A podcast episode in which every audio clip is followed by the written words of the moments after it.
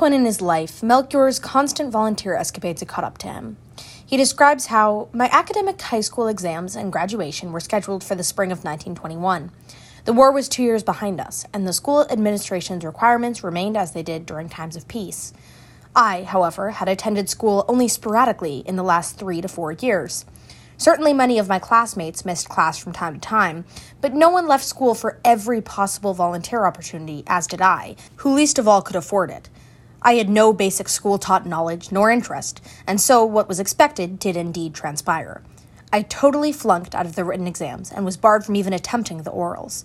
I would have preferred to pass up on retaking the exams, but after long, unpleasant confrontations with my father and to assuage my mother, I finally agreed to try a second time. The next opportunity would take place in six months in the fall of that year. In the preceding summer months, I promised to buckle down and work.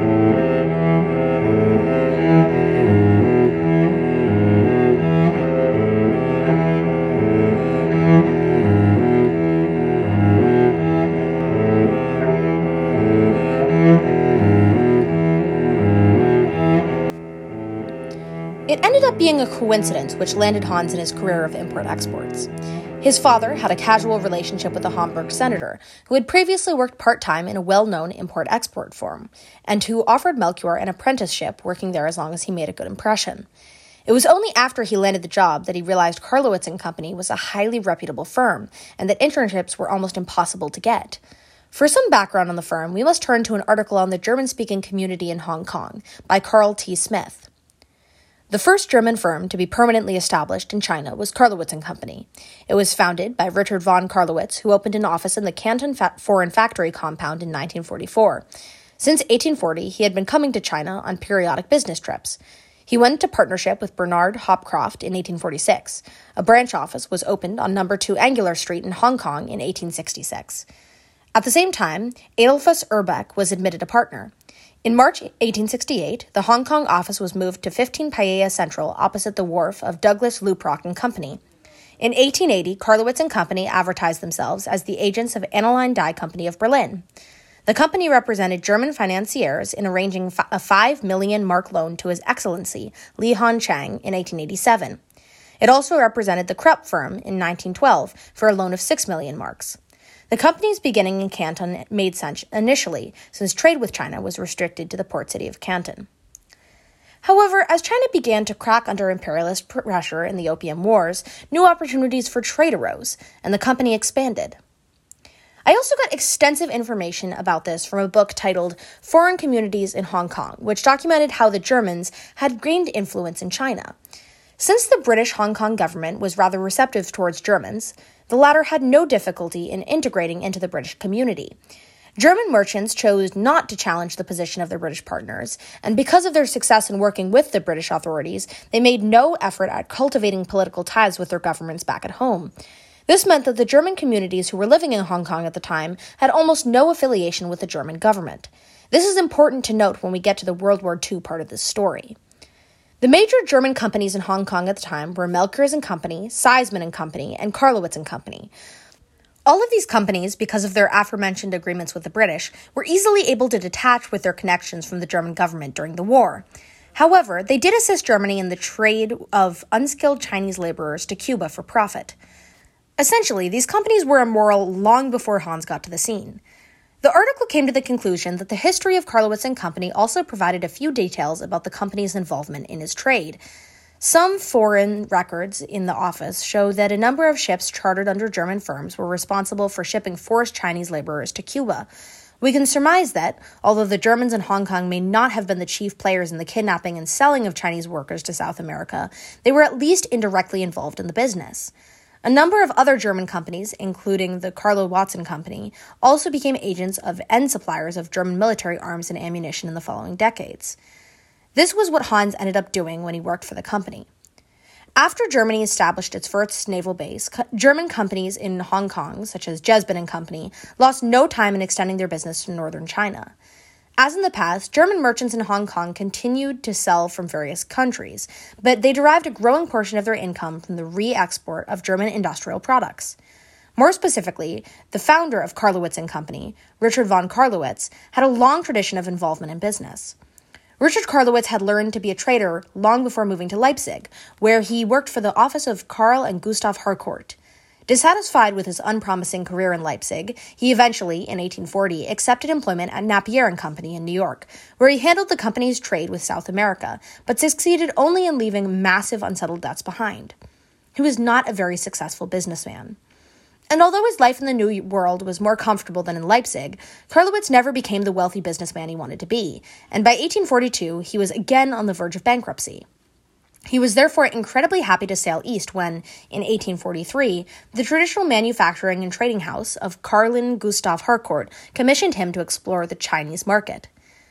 I also found information about the official Carlowitz and Company headquarters, which Melchior would eventually spend time in when he worked in Shanghai.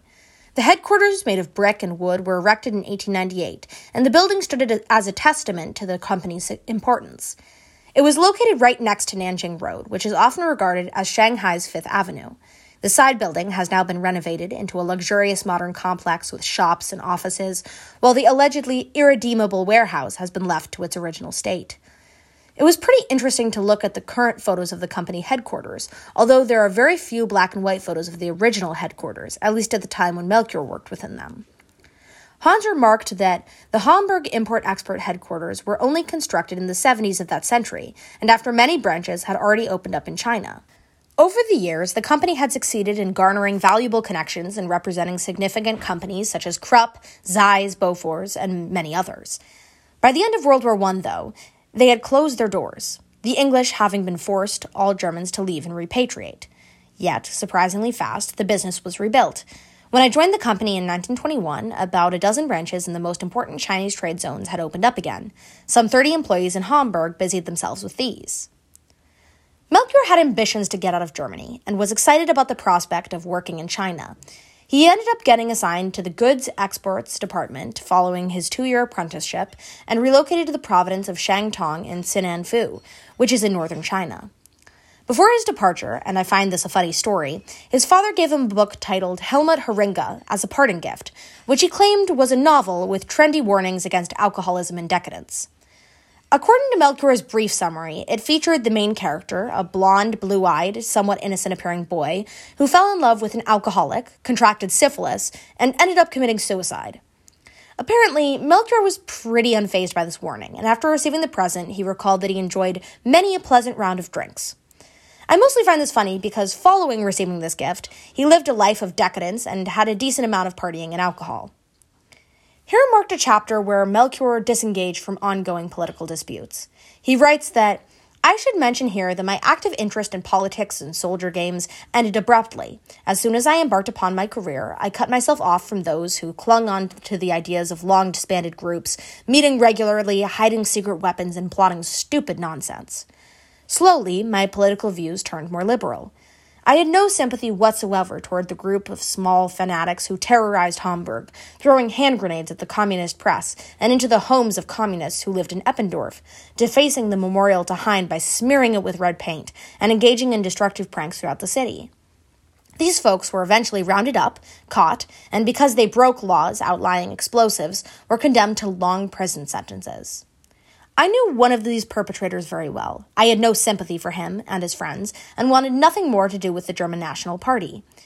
When I voted for the first time, I voted for the German People's Party, which, while still politically to the right, was, for the first time since the war, engaged in international politics and represented by the statesman Stresemann. For more context, the ethno nationalist group of radicals he mentioned were a German organization with the motto Blood and Soil and a platform of, well, racialism, populism, agrarianism, and romantic nationalism. A preamble to the Nazi Party, they essentially believed that Jews were an alien race and not part of the German Volk, in addition to believing that all human beings are centered around their inherited characteristics. That's where the blood part of their motto comes from. So at this point, Hans had left the German Nationalist Party, and more specifically the radical alt right. He had left this party and joined the German People's Party. The German People's Party was less anti Semitic, but still appealed to business middle class Protestants such as himself. It represented owners of small and middle sized businesses, but lacked the rural base of nationalism. It was willing to support and participate in the Weimar government, but criticized the new government for some of its more liberal policies. So during this time, Hans, in July 1926, set off for China, where he departed from Hamburg, but was forced to take a rather circuitous route due to ongoing international conflicts, something which I think is worth noting because it's an interesting story relative to the politics of the day.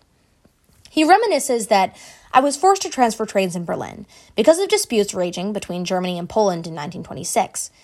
It was impossible for Germans to get visas to travel through Poland, and so I had to travel via the Schneidemühl and Königsberg through the so called corridor to Riga.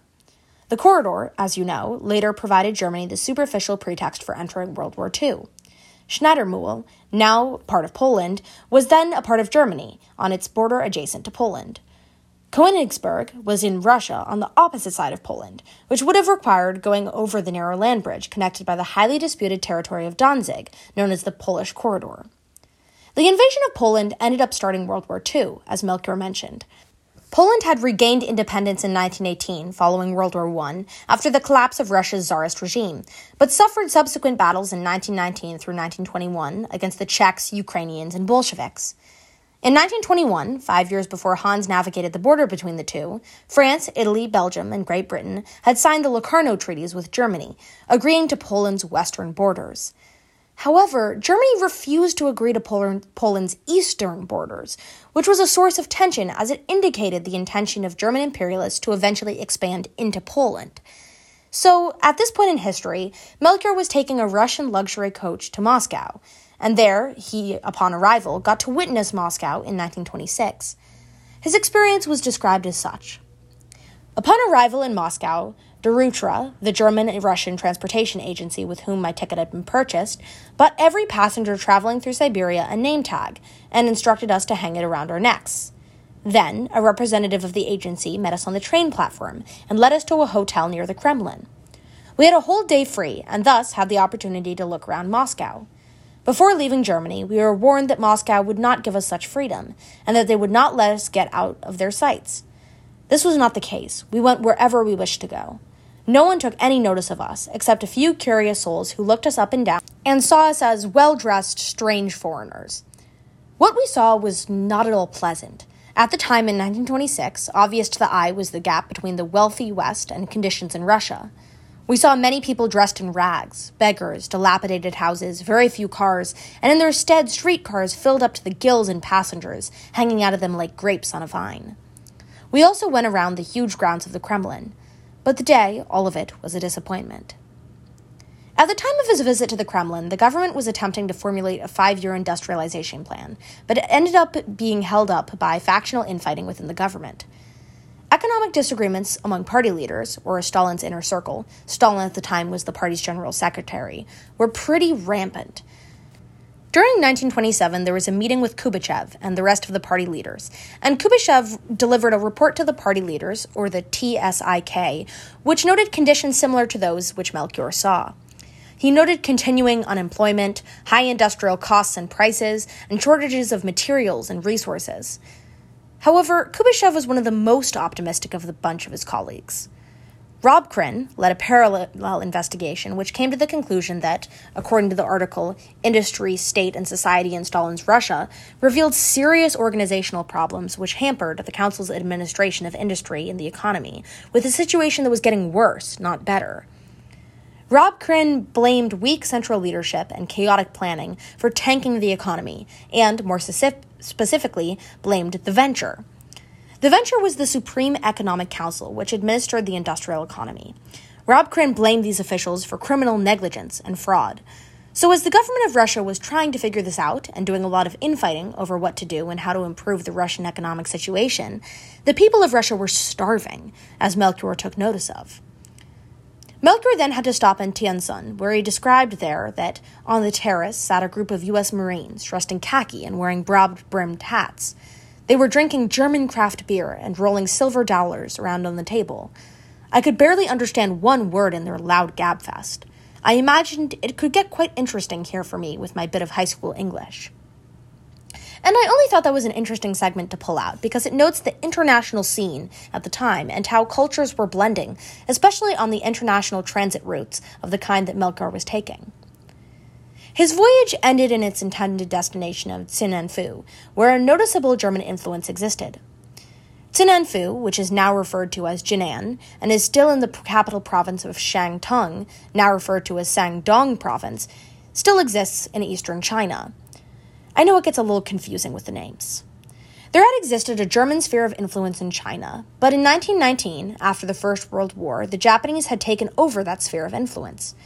During the World War II era of the Republic of China, Zhang Chang, nicknamed Dog Meat General, was the ruler of Tsinanfu province.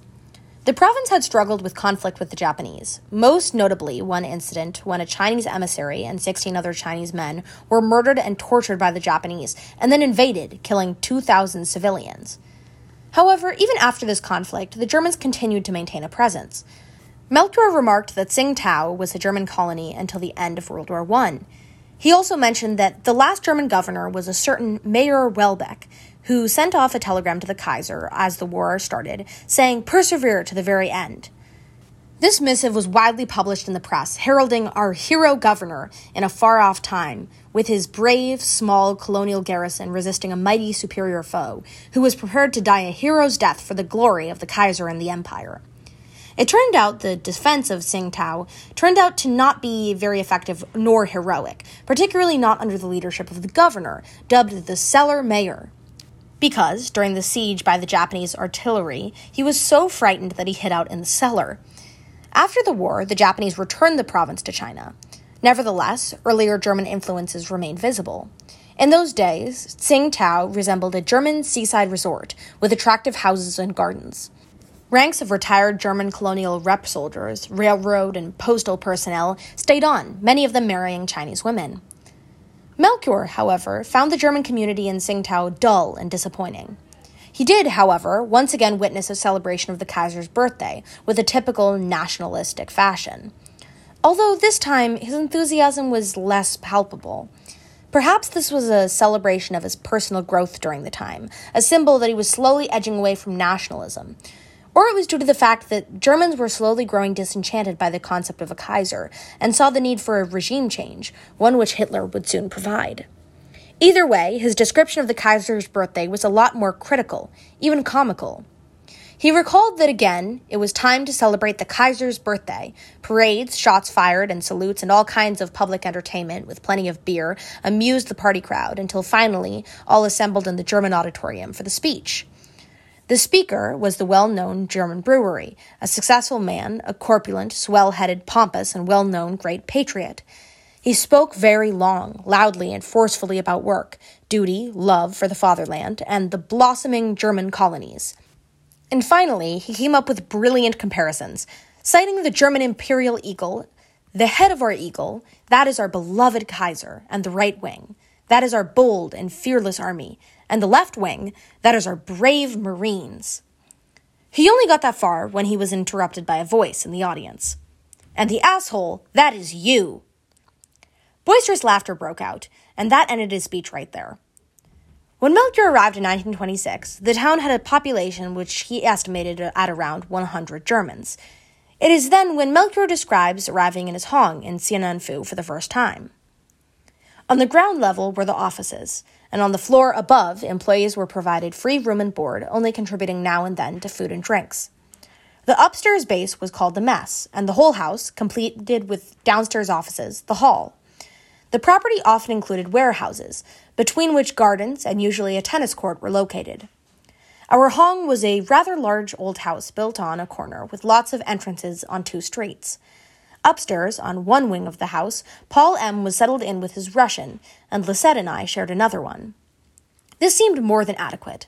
I had my own living room, bedroom, and bath. Together, the three of us shared a dining room and a large living room. A veranda wrapped around the whole house, giving us views of the garden behind it, where houses and servants' quarters were visible. According to the article, Hong Kong Hong Kongs with long histories and British connections, Hongs were large business houses which belonged to corporations in China until 1840 or so, when banking facilities were also provided by those large hongs. The Chinese word hong means a row or series and is applied to warehouses built in rows. The name was especially referring to the native commercial houses connected with foreign trade. The name has now come to be used in reference to all business firms, however, hence the name Hong Merchants.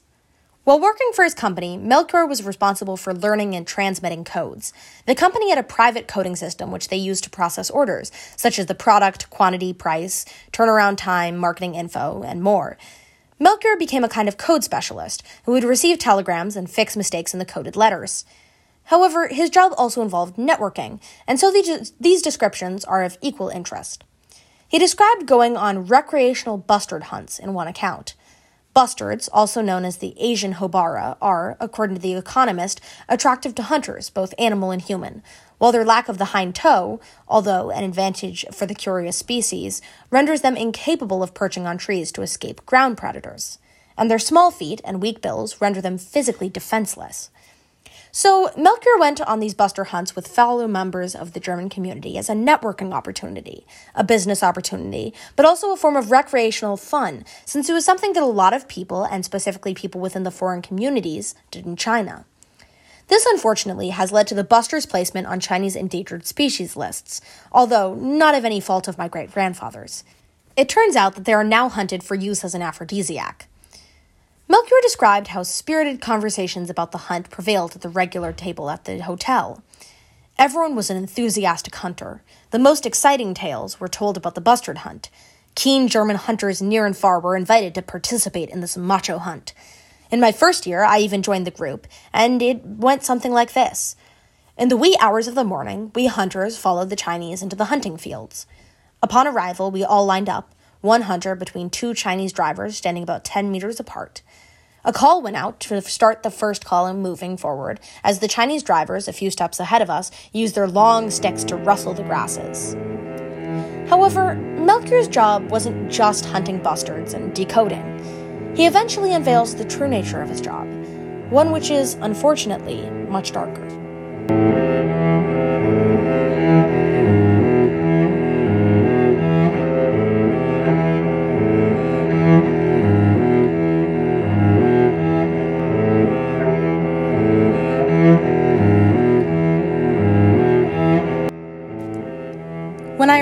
China in the summer of 1926, the political situation was in chaos. Chiang Kai shek had not yet started out on his march to the north. The country was not unified, and there was no central government. The provinces were ruled by warlords who sucked the people dry. The most powerful warlord in the north was Chang So Lin, who ruled Manchuria and apparently later fell victim to a Japanese bombing. Another well known warlord was Wu Peifu, and another was called the Christian general Fang Zhu Hung, who was known to convert his soldiers to Christianity by baptizing them en masse with a garden hose. The ruler of the province of Shandong was Chang Chung Shan. He came from Manchuria and was said to have been a bandit in his younger years before tr- serving under Chang Sao Lin. Chang was huge, a massive man who came to power through wanton brutal force. His poor subjects were forced to pay taxes for the next 10 years, and unbelievable corruption was the order of the day.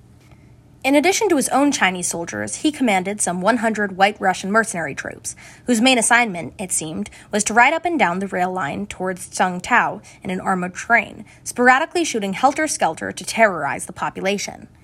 These white Russian mercenary troops had two commanders, General Nikashev and Gen- General Merkulov. General Nikashev was the supreme commander. I knew him well. He had been a Russian cavalry officer and would wax nostalgically about the good old days in Tsarist Russia when one knew how to feast, celebrate, and flog the Jews. This he described as really great fun, riding horseback and using long webs to knock Jews off their feet and into the dirt.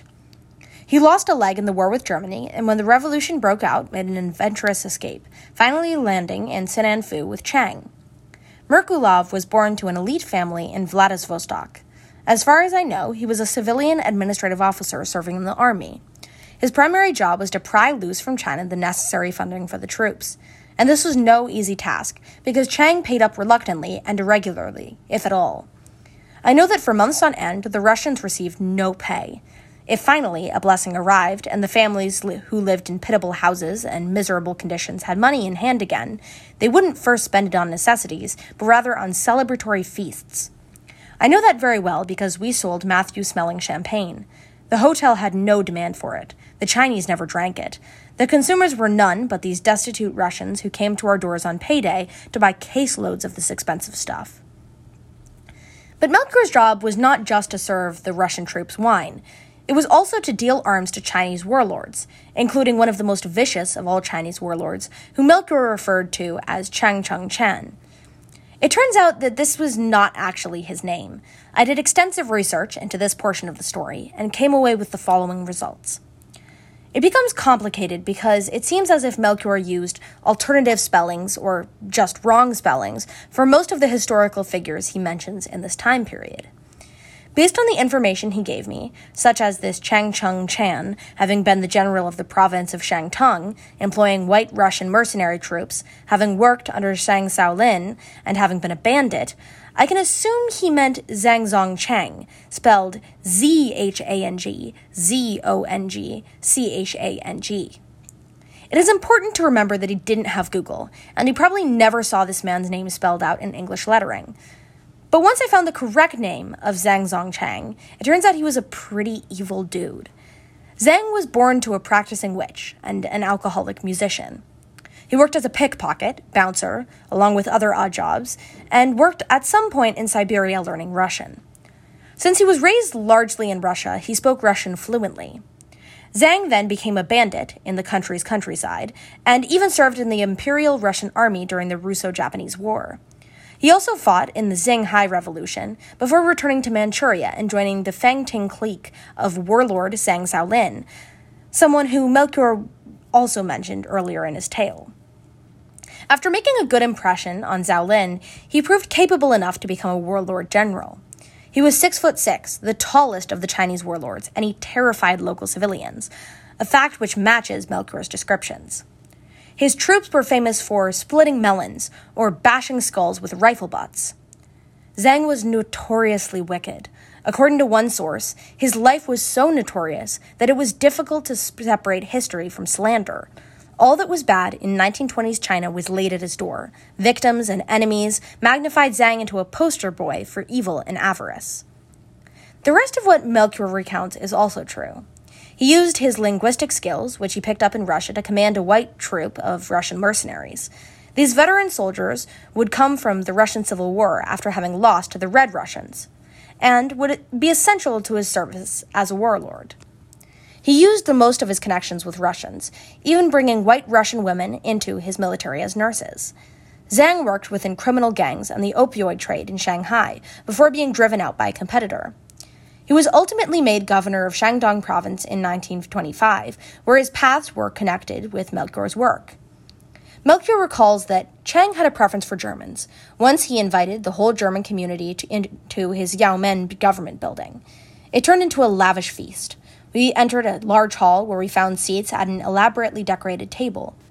Behind each seat stood a servant, waving a fan throughout the meal to keep the dinners cool, and quality and quantity of food and drink were not lacking. Soon the room was lively. Chang, like an oriental poet, had a harem. Among his concubines were a few Russian women, all available for the dance floor.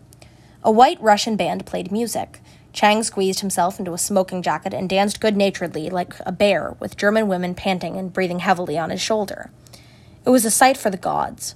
To protect himself from any possible attacks or to attack someone else himself, Zhang naturally needed weapons, and his arm purchases, some of which were with our firm, and came out to a great deal of money. It was exciting and engaging. These lucrative negotiations were not done by Paul M. or me, but rather by the director of our Sang Tao branch, Mr. Pelez, who traveled to Tsinanfu for that purpose. During the height of German colonialism, Pailez had been a Marine, and after the war, he stayed on in Sangtao, working as a salesman out of a German warehouse. Totally unschooled, he proved to be a good salesman. Through clever speculations, he earned extra cash and then married a woman from a German family of means. Somehow, he managed to get a position in our firm, and by the time I had arrived in Tsinanfu, he had worked his way up to become director and officer of sales in Sangtao province. He spoke fluent Chinese and knew just how to get along with the Chinese business community. For any negotiations with Chang, he was the perfect person. Pailez and other arms dealers, his competitors, met in the hotel in the evenings. One by one, each of them was summoned by phone to meet with Chang and his Yamen. Around midnight, or even later, Pailez would arrive back at our office. I was woken up to assist him. Often we were up until daybreak, calculating and sending coded telegrams to Hamburg, we sold mostly Mauser rifles, pistols, and ammunition. I enjoyed this, and we earned quite a bit. Once, Pailez invited the governor to our hong. The streets around us were barricaded just as they were whenever he rode through the city. And Cheng arrived in his motor cavalcade. We ate and drank very heavily. Cheng was feeling pretty good and did not want to leave after the meal, as was Chinese custom. We were flummoxed. What to do now for entertainment? An awkward lull prevailed. Even proficient Pailez was scratching his head. And then he came up with a brilliant idea. With Chang, the governor of the province, we played Schinken Kloppen. Maybe you don't know this delightful little game. It's easy to describe. One player bends forward facing the wall while the other stands behind him. Another player gives him a quick slap on the rear end, and he must guess who did it. And if his guess is wrong, he remains in place for another whack.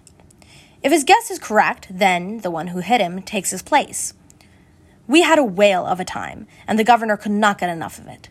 That evening was a huge success, which was transparently clear in our next business negotiations. This is a lot to process. I mean, my great grandfather was having a game of slapping with an infamous Chinese warlord who is known as essentially a mass murderer. It almost took away my words the first time I read it, but this relationship with Carlowitz and Company makes sense based on the descriptions of Zhang's relationships with the Germans. I even found evidence of this very interaction within one source, although not of the game. In the book Arming the Chinese, author Anthony B. Chan mentions that although Zhang Zongchang concluded transitions with the Czechs, he mainly dealt with the Germans, whose influence in Shandong was still strong even after their defeat in World War I. As the Civil War intensified in warlord China, Western export of war munitions increased. It was clearly an ideal economic situation for Western profit makers. Since the domestic arsenals of the warlords could not keep up with the demand, the reliance on Western traders increased. The Chinese arms market seemed insatiable, and the Western salesmen were ready to satisfy the Chinese warlords' need for Western military technology. Almost immediately after the creation of Anzheng, munition orders from Zhang arrived in the offices of many German firms in Qingdao in Jinan. On the 20th of November 1926, Carlowitz and Company, which specialized in machinery, cartridge clips, steel strips, and cupro-nickel strips for bullets, signed a $3 million contract with Zhang. Although the armaments trade from the West to China was relatively complex because of the travel time, transportation arrangements, and numerous middlemen, the large profits in store and the minimal risks involved acted as incentives for Westerners to secure Chinese arms contracts. Even when the ammunition did not match the accompanying rifles, the Western traders were neither accused by the warlords of unethical dealings nor were forced to repay it with another cargo of ammunition.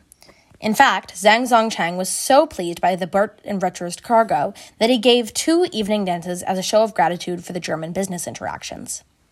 It was therefore not a question of minor details of unmatched ammunition. Ammunition fitting the rifles purchased from abroad could always be produced by the domestic arsenals. Boats were never a difficulty. On the other hand, rifles and revolvers were always in scarce supply, and the domestic arsenals could not keep up with that demand. The maintenance of a ready source of arms and armaments was crucial to Chinese warlords. This meant sustaining links with Western traders. It was also recorded that Zhang's headquarters were similar to those Melchior mentioned at the German feast. Zhang's headquarters, according to the article A Tale of Two Warlords, ran much like a medieval court, featuring extravagant entertainment, elaborate feasts, what they called heroic quantities of French champagne, and at its center, puffing a trademark Cuban cigar, and apparently, according to Melchior, his token smoking jacket, was Zhang. Zhang was known to be a benefactor to artists, writers, and entertainers. But at this court, you could also find arms dealers, such as Melchior, drug kingpins, as he was heavily involved in the opium trade, diplomats, and a stream of Western journalists. One writer, Lin Yutang, described the court as the most colorful, legendary, medieval, and unashamed court in modern China. The same writer was ultimately run out by Zhang in a quite violent and bloody way. However, around the time Melchior headed out of the Shandong province due to a promotion to Carlowitz and Company's Canton branch, Zhang faced his fate. After destroying the local economy through corruption and mismanagement, the entire provincial educational system collapsed, and the currency became nearly valueless. He imprisoned anyone who criticized his regimes, used his typical split melon tactics, and even hung the heads of dissenters from telegraph lines as a reminder to conform to his rule. However, peasants were so angry that they responded, forming a Red Spear militia. They used red tasseled spears since they didn't have access to any firearms, and were angry enough to take on the superiorly armed warlord troops, making life hell for Zhang's units and murdering any stragglers in the army. These superior arms, of course, were provided by Melchior and his colleagues. It's hard to see how obviously Melchior was on the wrong side of history with this one. I consider myself a pacifist, and I certainly don't think that my values align with a brutal Chinese warlord who exploits his people through systems of violence in order to have extravagant feasts. But it's obvious that Melchior didn't really pay attention to that side of history. While Melchior was quick to condemn the actions of the Nazi Party and to say that he wasn't affiliated with the Nazi Party in any way, as we will see in later chapters, he wasn't as quick to condemn the actions of Zhang, someone who had personally partnered with him, provided him a lot of financial gain, and ultimately led to his success in Carlowitz and Company. Furthermore, he never addressed that moral gray area of it all, or his own role in the oppression of the people of China. It could have possibly been that he didn't know how brutal and violent the warlord was, but it seems like it was pretty common knowledge at the time and appeared in just about every historical document that I could find, including his own writing. However, at the time that Melchior was writing this, there wasn't much American attention paid to Chinese warlords or their brutality on civilians, so I could see perhaps why, in retrospect, he'd want to separate himself and distance himself from the Nazi Party more aggressively than he would from Chinese warlords, who weren't really facing any condemnation in popular Western media. It's not like he would be shamed later on by his daughter Marianne, my grandmother, for being an accomplice in the brutal actions of Chinese warlords, like he would have been if he had been lying in bed with the Nazis. But it's still highly disappointing to his granddaughter, me, who sits there and sees the fact that he was so deeply engaged in such acts of violence, such horrible acts, and was receiving money for them, and still was okay with the fact that his money was scarred with the blood of innocent civilians. It was red with the blood of dissenters who weren't able to stand up for themselves, and peasants who died from famine because of Zhang's egregious corruption.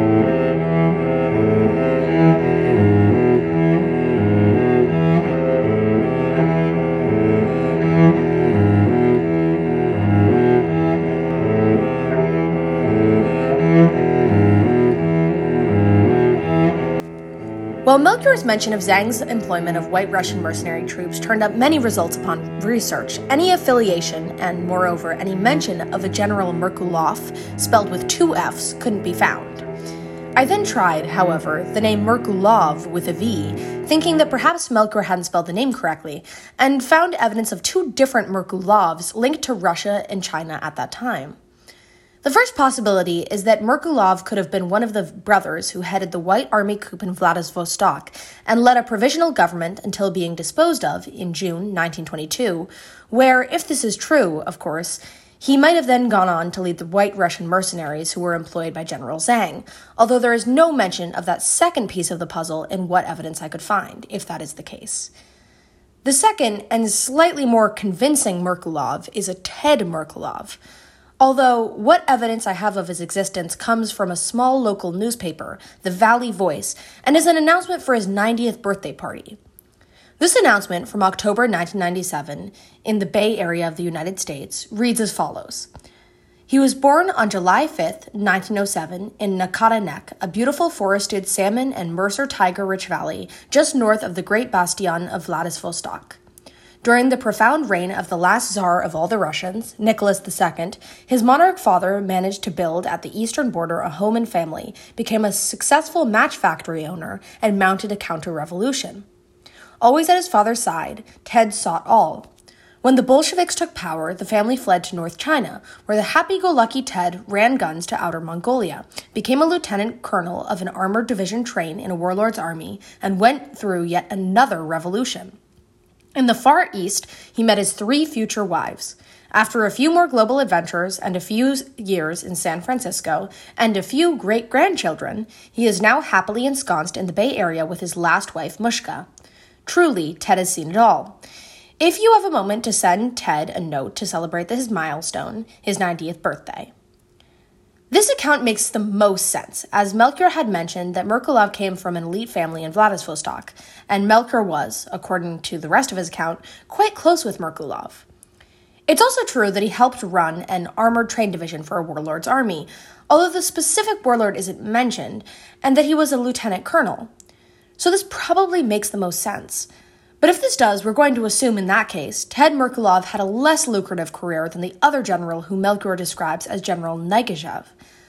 Although, once again, there is no evidence of a Nichacheff spelled N I C H A I G E F F, there is evidence of a Nechayev spelled N E C H A E V, who I have a lot of incentive to believe is the same person. According to Wikipedia, along with a slew of other resources, Petrovich Nechayev was an Imperial Russian army officer and white movement leader who commanded a large Russian mercenary army in China from 1924 to 1929. Fighting for the Fengtian clique warlords, Zhang Zuolin and Zhang Zongchang, Nechayev had taken part in several of the Chinese warlord wars in that era until his mercenary force was ultimately destroyed in a northern expedition, whereafter he retired from the military and became a white emigre community leader in Manchuria. He was ultimately captured by the Soviets during the invasion of Manchuria and was executed by Soviet authorities in 1946. Nechayev's soldiers were feared for their extreme brutality against civilians and prisoners of war and indiscipline, ultimately earning the name Zhang Zongchang's crack troops. Once again, it seems as if Melchior was in with all of the wrong people, pretty much every oppressive, brutalist leader you could possibly be in with at that time and place. However, it's not true that Nechayev never met his fate. He ultimately was executed. In 1928, Melchior transferred to Canton, but before his arrival, he took a vacation in Peking, where he accidentally met the German ambassador von Schahn. This humorous incident he describes as follows a nice little event took place while I was in Peking. As a new arrival there, I was required to leave my business card at the German consulate, and so I dropped it off there at the office of the head of the German diplomatic mission without giving it another thought. Nor did I think twice about it when I was invited by the German ambassador von Schahn for Christmas Eve. It only started to feel a bit funny and awkward when I, as a young man, was seated in the place of honor next to the hostess, and a circle of elderly elite gentlemen and the host asked me about my father. The man pegged me as the son of a certain Melchior, who was a part of Warburg and Company, and as a German expert in the reparations commission after World War I, was not at all unknown. The ambassador was diplomatic enough to overlook his mistake, and in the end, for me, the evening turned out to be rather nice. Von Schahn, who he mentioned was the German ambassador in Paris at the beginning of World War I and eventually served as the State Secretary of Foreign Affairs of the German Empire, was a really big deal and definitely worth independent research if you have the time, although not totally related to our story. So I'll get back on track. Melchior then had to stop in Shanghai, where he recalled the ocean waters turned yellow, brown, then the coastline came into view, and we were at the Yangtze Delta. Our speed reduced, and we headed into the small Wangpu. Its banks were flat and drab. Rarely a house, once in a while a single building, then oil tanks, and finally China's largest city came into view. We landed on a long embankment facing Shanghai's most impressive buildings the Hong Kong Shanghai Bank, the Customs House, and many others, which I would get to know better in later years, including the newer buildings, the cafes, hotels, the new Bank of China, and so forth. Fu was a small, dusty rural town where all the foreigners knew each other. Tsingtao was beautiful, but also small. Peking and, above all, Tianjin were larger cities, but Shanghai was a huge metropolis, larger than Hamburg and much louder. An indescribable din prevailed on the quay and on the relatively narrow streets, which were not yet accustomed to heavy automobile and rickshaw traffic. No one picked me up from the pier, and I felt a bit lost. And yet, without any difficulty, nearby on the embankment, I found the hotel which had been recommended to me the Palace Hotel. Old and historic, yet still magnificent, with grand, spacious rooms and high ceilings, it was unlike anything they build these days, with every square meter must serve a purpose. I've always regretted that none of the hotels today have bathtubs you can really stretch out in. This I could do at the Palace Hotel of Shanghai, and my bathroom alone was as large or even larger than bedrooms in today's hotels. The Palace Hotel of Shanghai still exists today. It's a historical building which still has its classic red and white brick veneer with two large points at the top and long, slender windows. Its insides, although modernized and renovated, are still luxurious and massive. It was there where Melchior met the two partners of the firm, the royal salesman and the Iron Gustav, neither of whom I could find much evidence of online. He claims that the royal salesman was extremely vain, whose greatest strength was to say no. Sometimes, though, this proved not to be a strength at all. I remember the anger he provoked with one of his employees because he had failed to deliver something by the promised deadline. When the employee reminded him of this promise, the royal salesman, with no regrets whatsoever, replied, What do you mean? What do you want? If I want to, I can change my mind. Now, that was not a particularly fine royal response, and so his nickname did not fit him well. Nor did the one given to the Gustav Roerich. He certainly was not an Iron Gustav. Perhaps it had fit him when he was younger man. When I knew him, there was nothing iron about him. Outside of the office, he was a well known lover of Goethe's writings, and at parties, he recited long passages from Faust. In the office, he was slightly foxy, yet thoroughly under the thumb of the royal salesman. I reckon they were about the same age, in their mid 50s. The royal salesman received me in a cool, impersonal way. Only later was it clear to me that this is how he greeted everyone. Melchior was then introduced to Shanghai's nightlife by a coworker, which, according to his memoir, consisted mostly of dance locales where, to the tune of a loud band, you played to twirl like the girl around on the dance floor. You could also invite her to your table, but then you had to pay for each dance, even if you remained at the table with her and did not dance. Once or twice, a girl might perform a solo dance or song. Musical quality was limited, but that didn't matter. Most of the time, you were high by that time and only wanted a bit of fun. We threw silver dollars onto the dance floor to reward the soloists. These were swept up and handed over to the artist. Usually, the foreigners went to Russian dance bars with white Russian dancers. Later, a row of Chinese dance bars opened up with Chinese dancers. They were more civilized, more orderly, with less alcohol. And yet, the girls were all the same type. One could do more than just dance with them. Yes, I am horrified to think of my great grandfather spending time with Chinese stripper prostitutes. It's almost funny, given the Helmut Harringa story, to think of what his father would have thought about all of this. But let's move on. His day in Canton ended up being short, but less eventful. Of course, I mean measuring up against the rest of his story, and frankly, I believe all of it is worth a read. But from there, he moved on to Hong Kong, where he transferred in the spring of 1928 to be the assistant to one of his colleagues, Schmidt.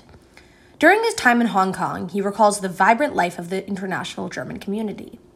We had a big garden with flower beds, bananas, and pineapple. We had a darling little chow dog. We enjoyed an ideal, carefree life. Shortly after my arrival, I bought my first car, a two seater Fiat, which we drove to the different beaches on the island, or with which we sometimes took trips to Kowloon to find other good coves for swimming or to play tennis at the German club. One of my housemates directed shipping for his firm, Melchers & Co., and had good relations with local shipping agencies. Because of this, we could easily and cheaply rent a motorboat on the weekends, and we often took them out to tour and to stay over a night on different islands. I also became a member of the Hong Kong Royal Yacht Club, where we sailed and rowed. This very exclusive club was under the protectorate of the British King. Before the World War, there were a few German members, and when the war got underway, they found a pretext to toss them out of the club. The German community kept this in their memory. They engaged in lengthy debates when, 10 years after the war, the club tried to recruit German members. The old guard Germans, who felt that they had been mistreated, steadfastly refused to join. And yet, there were a few reasonable enough to understand that we, the younger generation, would want to join the club. And so I started sculling again. They even had regattas, and the Brits were always fair and good losers if a German boat won. So the real Hong Kong Yacht Club still exists. I looked it up for fun, and it has existed for quite some time. It was organized in Canton, and organized rowing takes place as far back as 1832. And it appears that the oldest rowing club in the Far East was the Canton Rowing Club. At the time in Hong Kong, the number of German residents was estimated at 156, based on a biannual census that I dug up. So Melchior was probably one of approximately 100 to 200 Germans. However, this was less than half of what it was in 1911, and there had been a substantial dip in German residency during the period of World War I, most likely as a result of Hong Kong being under British control and Germans being forced to repatriate. As he had mentioned earlier, the German community was slowly reestablishing itself, and incoming Germans such as Melchior were a big part of that. What is less covered in history books, however, is the racism, imperialism, and classism which occurred in Hong Kong at the time. Melchior noticed how the city, which was controlled by the British, had a disturbing outspoken consciousness of class distinctions. The taipans, the business insiders, all lived on the peak. They had their own clubs, which did not admit even their own employees, nor any Brits in low, mid, or low level positions for other British firms. Melchior wrote that this attitude was often rooted in tradition rather than conceit or arrogance. Every year on the king's birthday, rich Chinese who brought well to their colonial table were granted a royal title. But such honors had no effect on their colonial roles. They were not permitted to live in the peak, which was reserved for whites only. This classism and racism seemed to have minimally affected Melchior, who was, after all, a white and fairly wealthy business insider at the time, and probably got to enjoy his own side of the city, which was one of privilege. However, soon once again he was on the move. He recalls how, because China consolidated its central government in Nanking, its capital city grew to be of greater importance to us. It started with the War Ministry, which purchased weapons for a massive army. The warlords disappeared, and the government in Nanking steadily increased its influence over the entire country. The firm transferred Paul Palez, who had proven himself adept at marketing weapons to Tsinanfu, to Shanghai, and assigned him to all negotiations with Chinese authorities in Nanking. Paul went at it with great elan, unfortunately, with too much elan. Accustomed to the circumstances in Shantung, he assumed that in Nanking he would also be dealing with uneducated Chinese who eventually could be won over with bribery. Soon, he started to pay out money to various organizations and buyers before even sealing a contract. Money was spent, but sometimes sales did not materialize. The whole affair got so wild, complicated, and incalculable that it led to horrendous strife between him and the head office in Shanghai, which in turn resulted in his dismissal. Ultimately, the firm decided to open up a new branch in Nanking, and I was destined to be its director.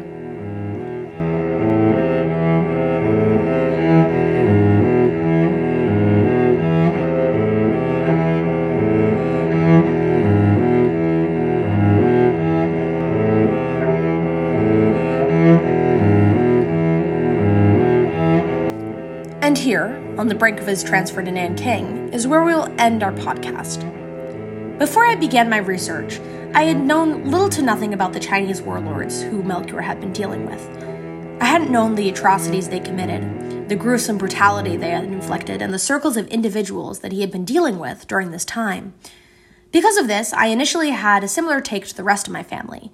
That being that Melchior had a fairly exciting life, and while I didn't entirely agree with his militarism, it certainly wasn't immoral on any level.